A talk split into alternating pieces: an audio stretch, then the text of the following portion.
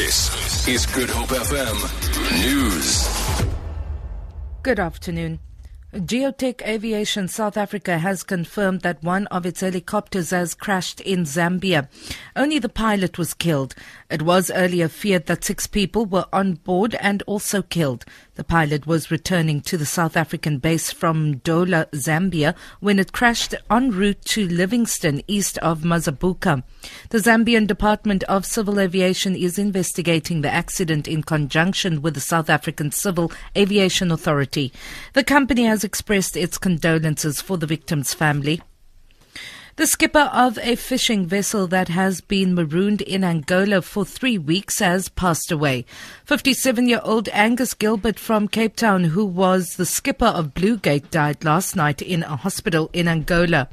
Gilbert and a crew of six were en route to Nigeria to hand over the vessel to its new owner when they ran out of petrol near Lobito. The Angolan government seized the vessel and the crew's travel documents after the harbour fees were not paid. Gilbert suffered a stroke last week and was due to fly back to Cape Town with another crew member this evening.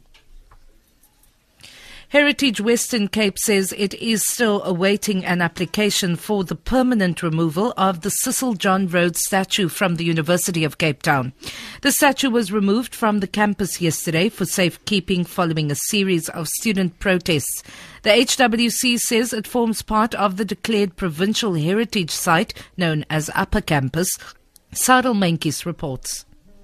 Heritage Western Cape says it will consider an application for a permanent removal of the Rhodes statue once it has been received. UCT management has 90 days to make such an application. In light of concerns for the statue, only an urgent application was made for its removal for safekeeping. The permit was issued with conditions, including the appointment of a suitable qualified heritage architect to oversee the move. According to the law, a public participation process must first take place before the statue is removed for good. The HWC says it has received only one previous application for a permit to permanently remove a public monument of memorial. Cyril Menkes, SABC News, Cape Town.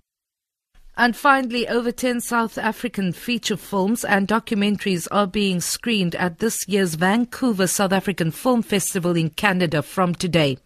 The annual fest explores the cultures, history, and politics of South Africa in an entertaining and informative way.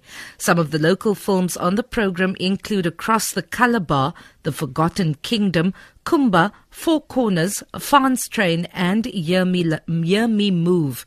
The proceeds from the event go to supporting the development work that Education Without Borders does. For Good Hope FM News, I'm Vanya Kluter-Collison.